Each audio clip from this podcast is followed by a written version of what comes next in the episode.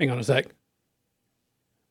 Okay, sorry. I, I I like this song. I like listening to this. It's it's the reason I picked the the intro, but sometimes you just need that that nice big buildup. Anyway, this is the Joe Cunningham Show here on News Talk ninety-six point five K P E L. two three two, one five four two if you want to call in and be part of the conversation. You can also reach out via the K P E L app chat. I do look at that. The page is loading right now. This computer is wanting to be slow, but I promise you the page is loading, and I am uh, making sure to catch all of your uh, messages that you send in through that app. So a lot to talk about today. Uh, I've got a couple columns up at Red State today. Of course, the show notes are live, joe cunningham show dot substack dot com. If you go there, again, joe cunningham show dot substack, S U B S T A C K dot com, you can go there. You can see the show notes. I'm not chart. A lot of people charge for their Substacks. I don't. I keep all of my stuff in front of a paywall. You can go there. You can see the show notes for the day. You can see links to the stuff that I'm writing. And you can kind of get a good idea of not only what I'm going to talk about for the day, but what I think are a lot of the most important stories of the day. And there are a lot out there. But I think the place to start is with the New York Times C N A poll that came out today, because a lot of people in the political world are kind of freaking out about it. And there's a good reason for them to be freaking out about it. It's not good news for the Democrats. Now, overall, I mean, it's just not good. The generic congressional ballot in that poll has Republicans up by four, but, but there's a bigger problem here. I broke it down at Red State this morning, and there are issues that the Democrats are really having here. Both parties have pretty... Um, If you are identified with a particular party, for the most part, you're already aligned with, you know who you're going to vote for if you go out to vote. Those numbers aren't really changing. It's the independent voters that are key here. The biggest shift came from women who identified as independent voters. In September, independent women voters favored the Democrats by fourteen points. Now, Mark, I don't know if you're a math guy. I'm not. Independent women in this poll in October shifted re- to the Republicans, now leading by eighteen points. So if my math is right, that is a twenty-four point jump from one direction to the other among independent voters, uh, independent women. Even worse, for Democrats, thirty-four percent of Hispanic voters say they will back Republicans in the midterm election. But I have reason to believe that the numbers we're seeing from this poll are still undercounting how big this year could be for the Republican Party. So in taking the House in two thousand eighteen and winning the Senate and the White House in twenty twenty, the winning Democratic coalition during the Trump presidency relied on a significant gender gap and on winning women by a wide margin. The poll shows that Republicans have entirely erased what has been an eleven point edge for Democrats among women in the last month. But what's worse is that the New York Times write-up of their own poll quotes three responses from voters. Those voters come from Delaware, Connecticut, and Indiana. Indiana's, you know, uh, right of center state. But Indianapolis, bigger area, tends to trend a little more Democratic. But here's the thing. The top issues of the campaign, they didn't get quotes from any of the areas impacted by those top issues. What are the top issues? Aside from the economy, the top issues are crime and immigration.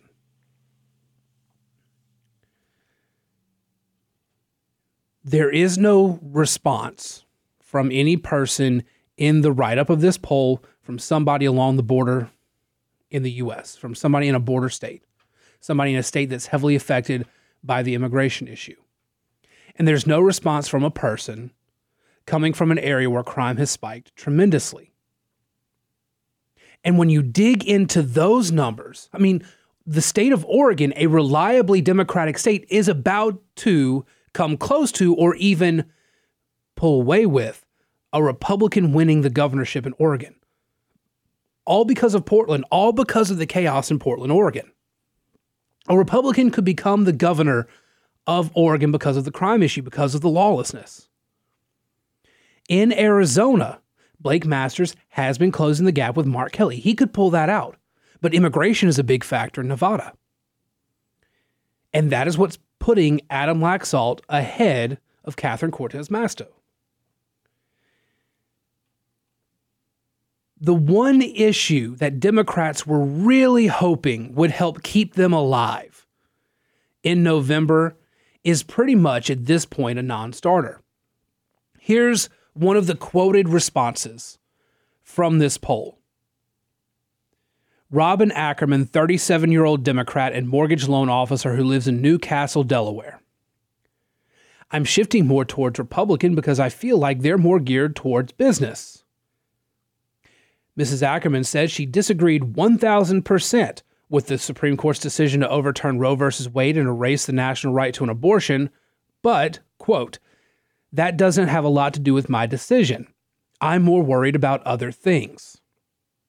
The New York Times is a left-of-center organization, and their polling tends to over, tends to favor Democrats a lot more than what ends up happening in elections. And if the best they can do of abortion is somebody who says, yeah, I disagree with it, but that's not at the top of my wish of my list of things that I care about, that's a problem. On the list of most important issues among voters, overall, among likely voters, twenty-six percent of voters say the economy is the most important issue. eighteen percent say inflation or the cost of living is the most important issue. Tied in third place are abortion and immigration at a distant five percent, and crime is at three percent. That's bad news for Democrats, but it gets worse. This is where you really need to pay attention. Before we go to the break, you need to listen to this next part. Let me go over that list of issues again.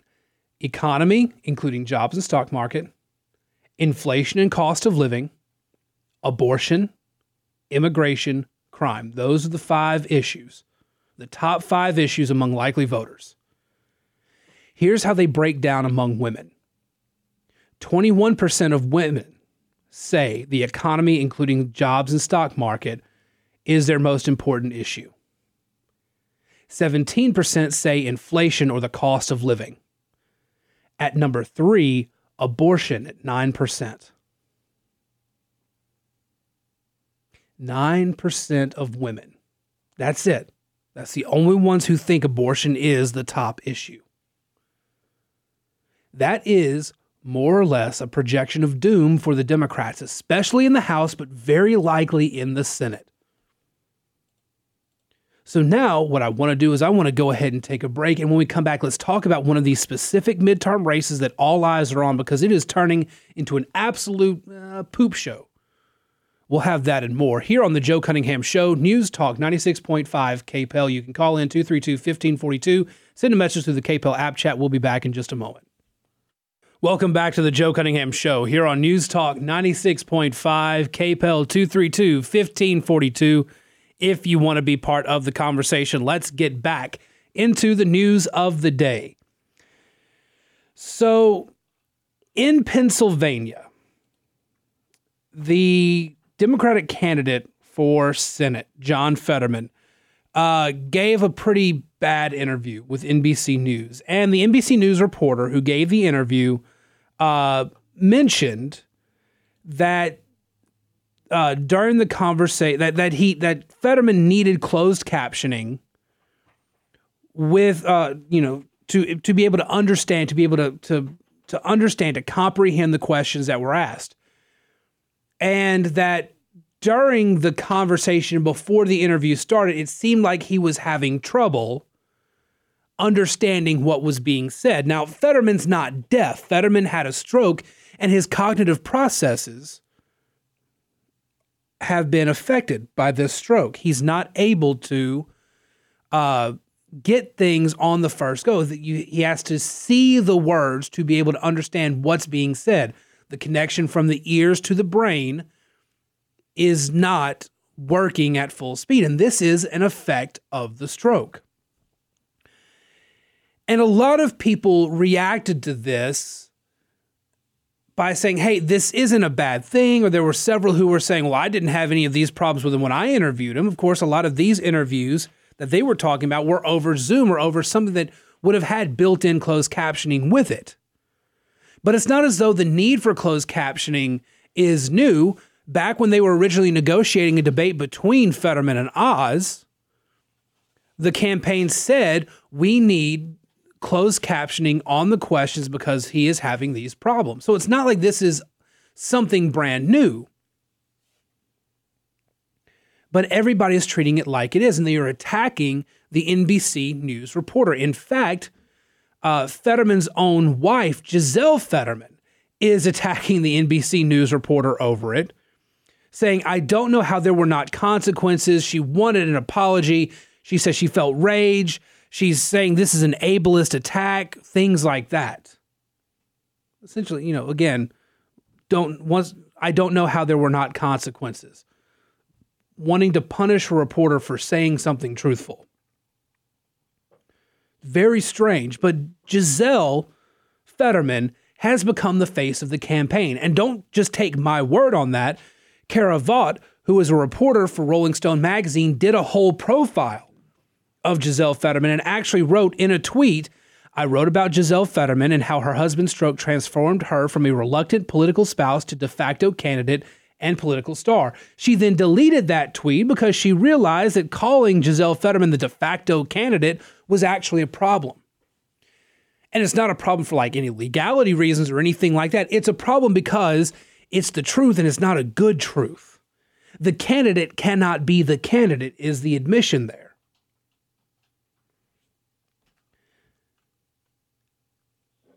John Fetterman, the candidate for Senate from Pennsylvania, has been almost fully pushed to the side. And his wife is now the person people will identify with the campaign because she's out there as the surrogate, as essentially the de facto candidate. But the problem is that Fetterman is the candidate. John Fetterman is the candidate for U S Senate. People already know who he is. And more importantly, they know that he had a stroke and that he is struggling. If he's being cast aside to this point, the wife is talking, is taking all the uh, campaign press for herself, that only marginalizes Fetterman further. In a race where he's been losing ground pretty consistently for weeks. But the Democratic Party should actually be furious because this is a far closer race than frankly it should be. Mehmet Oz was not the ideal candidate. He was not very popular. He barely got out of the primary. And he struggled to connect with voters for months. But it wasn't until the stroke conditions became clear that people started siding with Oz. The attacks from the Fetterman campaign weren't landing, and everybody saw what Fetterman was going through, and they're not really comfortable with somebody who is having these cognition issues being their representative in the U S Senate. Not capital R representative, somebody who represents them in the Senate.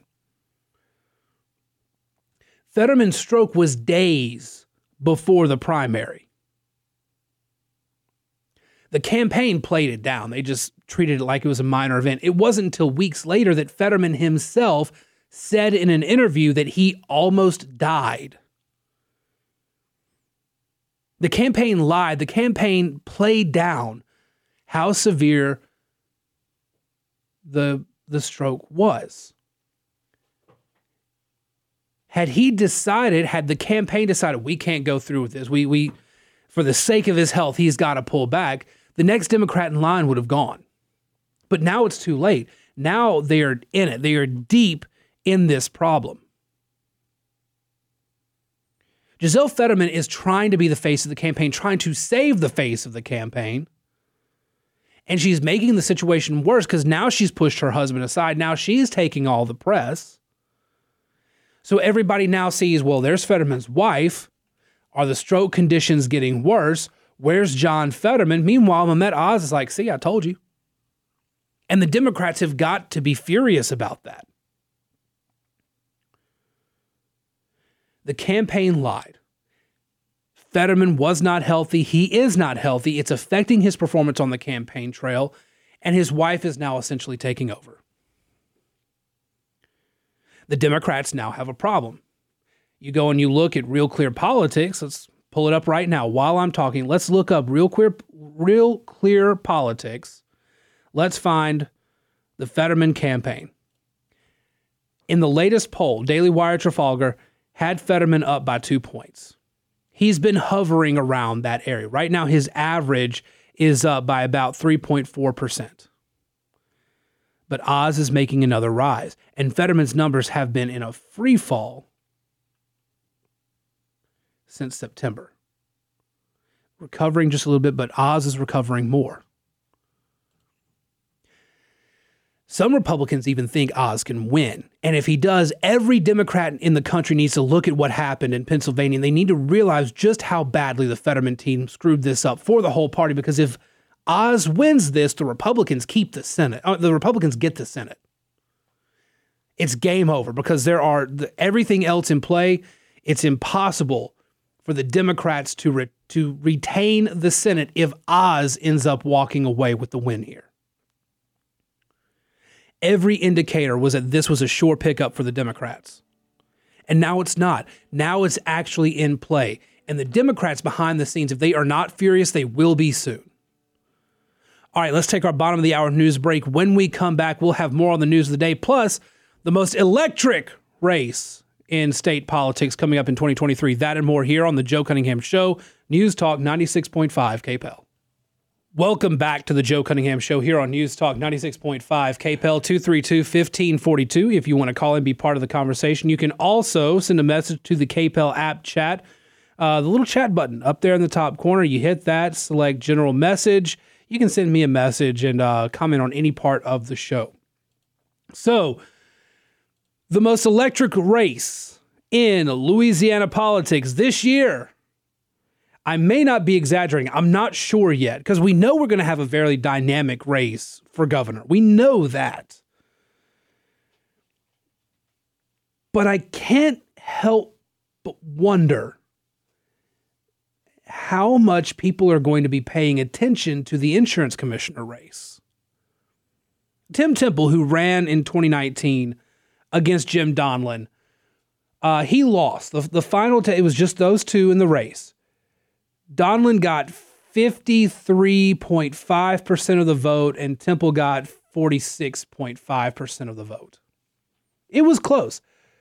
A few point swing in the other direction. Tim Temple is the current go, uh, current commissioner of administration, uh, uh, not a commissioner, commissioner of insurance. And that was in a relatively decent year for Donelon.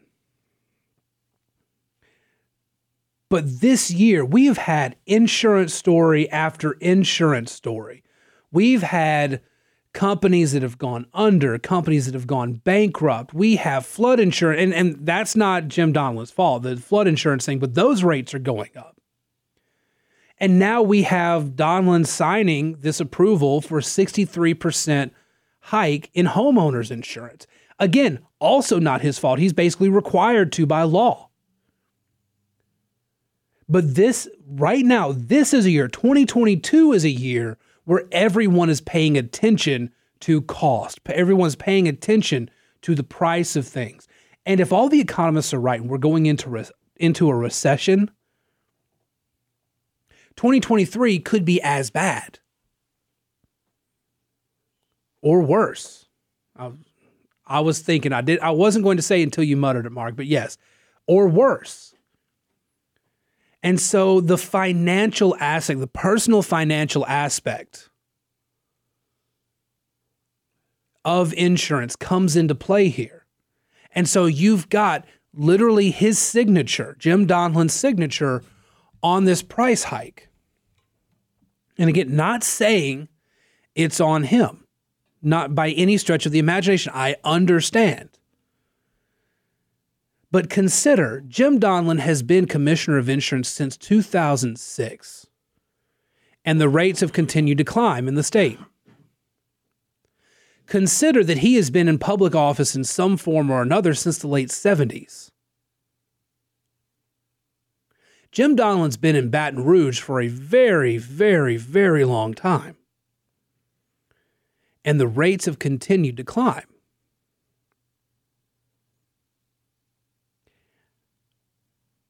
Tim Temple put two million dollars of his own money into his race and came within a few points of beating Jim Donelon in two thousand nineteen.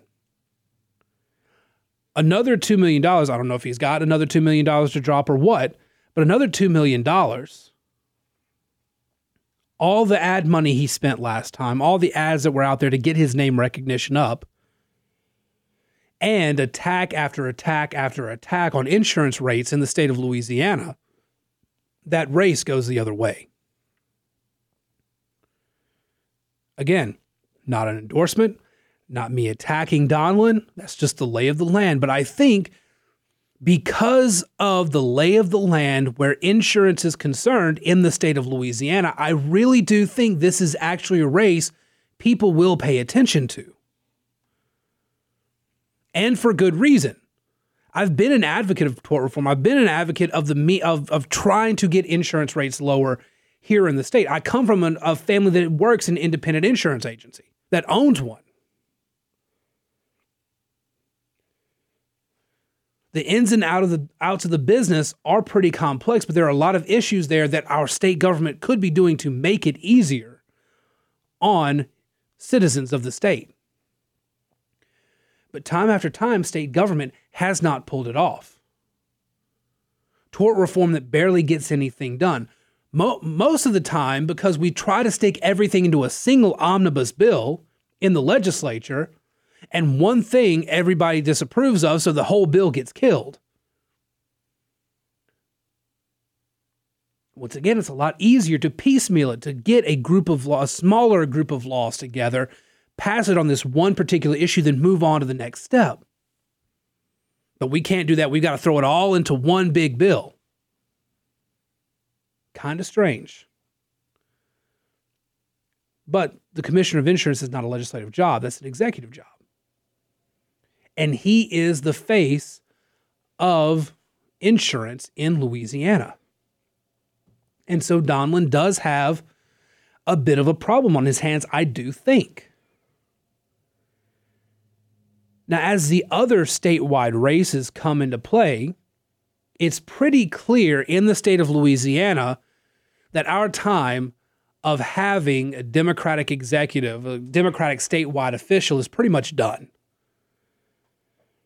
Barring something unforeseen, which I really don't see happening this time. I really don't see it happening this time the way it happened in the last two gubernatorial elections. I could be wrong.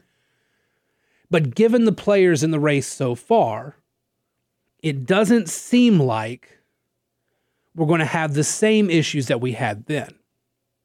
Now, Jeff Landry made a smart announcement. He announced early, but he said, he specifically stated, I'm not running for governor. We're running for governor. He's already pushing for that Republican unity in a way that no other candidate can say they can do now. Because he's out there. He's doing it. And Republicans are far more motivated right now than they were back then.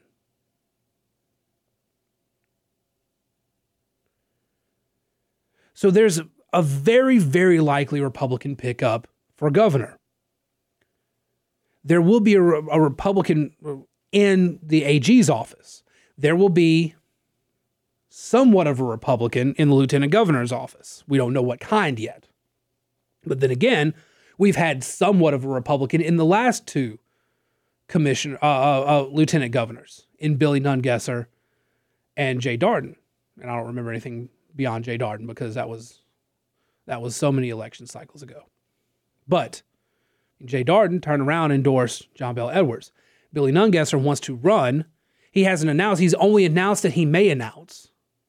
But if he does, he's going to be vying for that moderate Republican spot in the race, which is not a spot that ends up doing anything because of mo- when you basically push, position yourself as a moderate, you're telling both sides, I don't need you.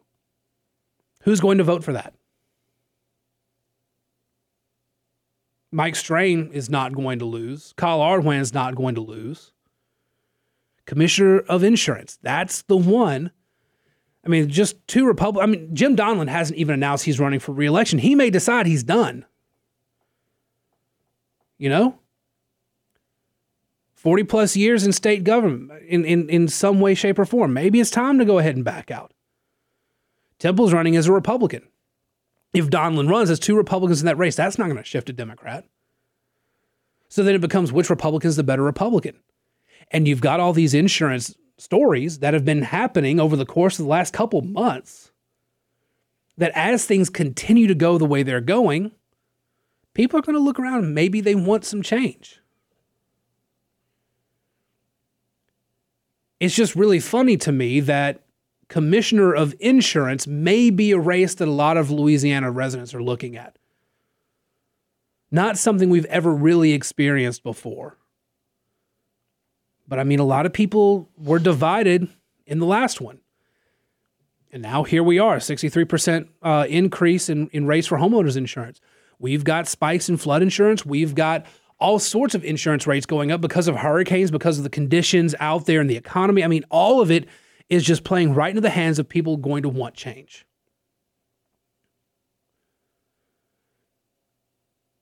It's going to be just interesting to watch.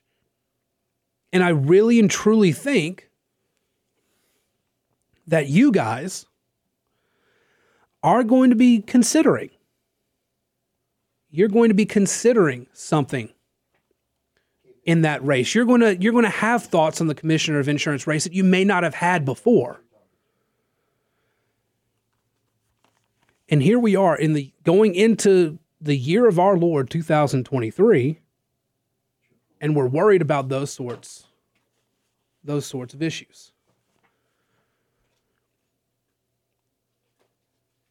But it's really hard, really hard f- to think of a race other than governor and attorney general, because we know a couple of Republicans running in that. It's really hard for me to think of a race that's going to have as much energy going into it as the Commissioner of Insurance, because of what's at stake there.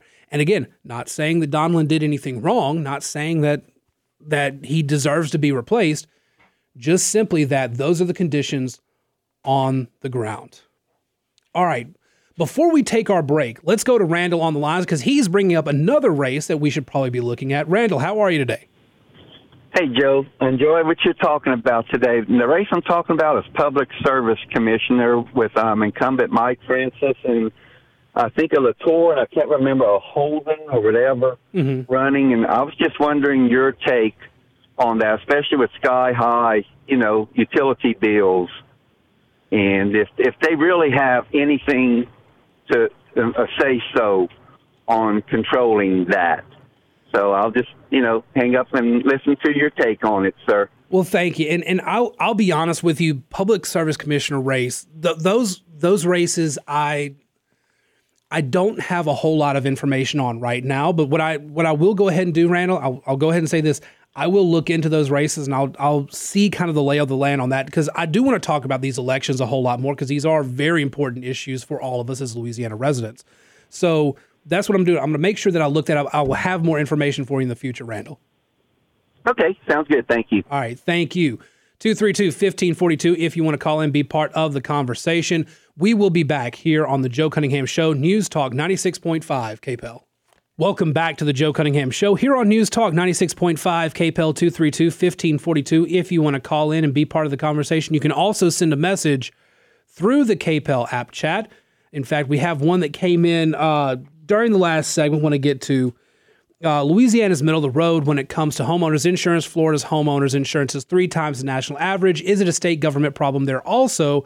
What will the next governor do to change this growing problem? Well, the it's not the fact that it's a state government problem. State government regulation plays into it. And so that's something that any governor, whether it's Ron DeSantis there, whether it's uh, John Bel Edwards or Jeff Landry here, has to deal with. The problem is multi- is there are several things that go into it. First, it's on the actual insurance companies themselves. Second, it's on location. I mean, look at Louisiana. We've got uh, we've got coastline. It is in the very tropically active Gulf of Mexico, although not very active this year. But also look at Florida. Florida is quite literally a double-edged sword. Both coastlines susceptible to hurricanes, and pretty powerful ones at that. That affects the insurance market there.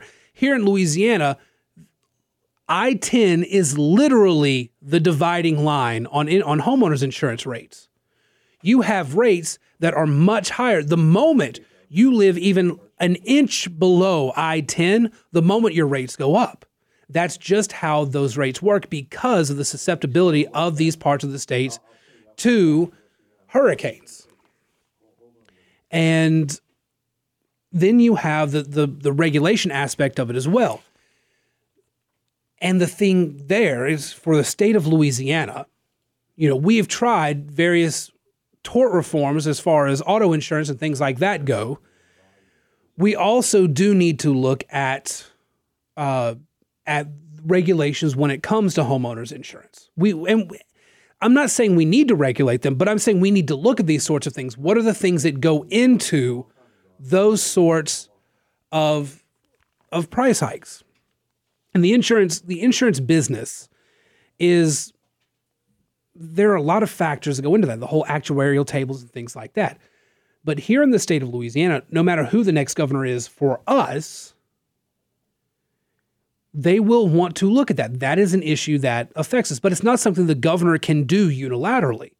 You have to get the legislature on board. The legislature has to pass the law. You have to work with whoever the next commissioner of insurance will be, whether it is Jim Donelon, whether it is Tim Temple, or somebody else. And you have to work with the insurance businesses. And that's where... I don't think our legislature has done a good job. Our state legislature has the means to look into these things a lot deeper than they do. Our state legislature tends to ask the insurance companies to provide the actuarial tables. They tend to ask the people that control the rates on the private sector side to come up with the means of determining those rates. It would not take much for the legislature to pass a law saying we are going to hire an independent writer to come up with actuarial tables, somebody who's not beholden to an insurance company, somebody who's not beholden to the insurance lobby, to look at the data and come up with actuarial tables that the state will use. Because right now the companies come up with those rates and they give it to the state government. And that's how we determine the rates in the state of Louisiana.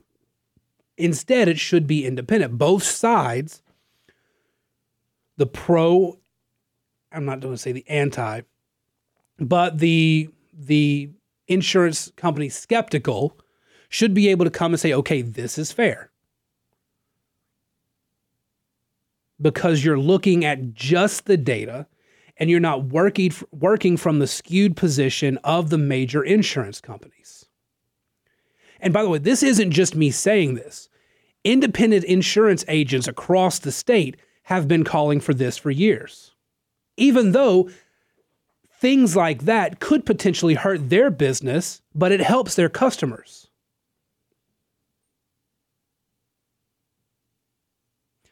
But we need, and I'm not just saying we as Louisiana, Florida can do this. I'm not sure what the uh, what the insurance, how insurance is handled in Florida state government, but I imagine it's very similar in that the governor cannot make these unilateral decisions. But we do need, as a government, state and federal, to look at these sorts of things and come up with ways that are, I think, a lot more fair. Because we do have an insurance problem, particularly here in our state. We've talked about tort reform for years, but it's not just tort reform. It's not just auto insurance, because that's what we often talk about. The homeowners insurance situation, all these other categories of insurance, they all need to be looked at. All right, before we go, we will take one call. Renee joins us. Renee, how are you today? Okay, uh, I just want to throw a little fuel, a little barbecue, a lot of fluid to that comment about insurance. Maybe most of these guys have investments in the insurance, like dentists and doctors, mm-hmm. and they don't care to change things the way it is. Yeah, no, I, I don't disagree with that. That's one of the problems that we face. Um, and it's not, it's not even just that. The insurance companies themselves take the money they get from us, the customer, and they invest that. So they're just fine settling because the money continues to grow, whether, I mean, the, the money they make on the, the investments, that they, their their investments far outweighs any money they pay out in settlement. So that that alone is no, it it plays no part in other than just getting more of the money. Anyway, continue, Renee. Uh, well, my comment was that uh, the communist left, like Soviet communists, they kind of like to hold on to their very valuable political leaders until they die in office. Look at Brezhnev. He wanted to retire. They did not leave him retire. They let him die in office. Most probably Biden, they have the same attitude with Biden and Fetterman. They're useful to them. The people that's controlling them or helping him, more or less controlling him, they're ready he die in office and retire like he most probably really want to do. At least Claudius Caesar had a good brain for the Roman Empire, and he wasn't that bad sickly and how he acted like that way. All right, That's Renee. My comment. All right, thank you, Renee. We've got to go. You guys tune in tomorrow. twenty-three hours of Joe Cunningham Show. We'll be back. In the meantime, Shannon is off sides next. You can uh, reach out to me, Twitter, Joe P. Cunningham, Facebook.com slash Joe Cunningham Show, and sign up for the show notes at joe cunningham show dot substack dot com. Talk to you guys again real soon here on News Talk ninety-six point five K P E L.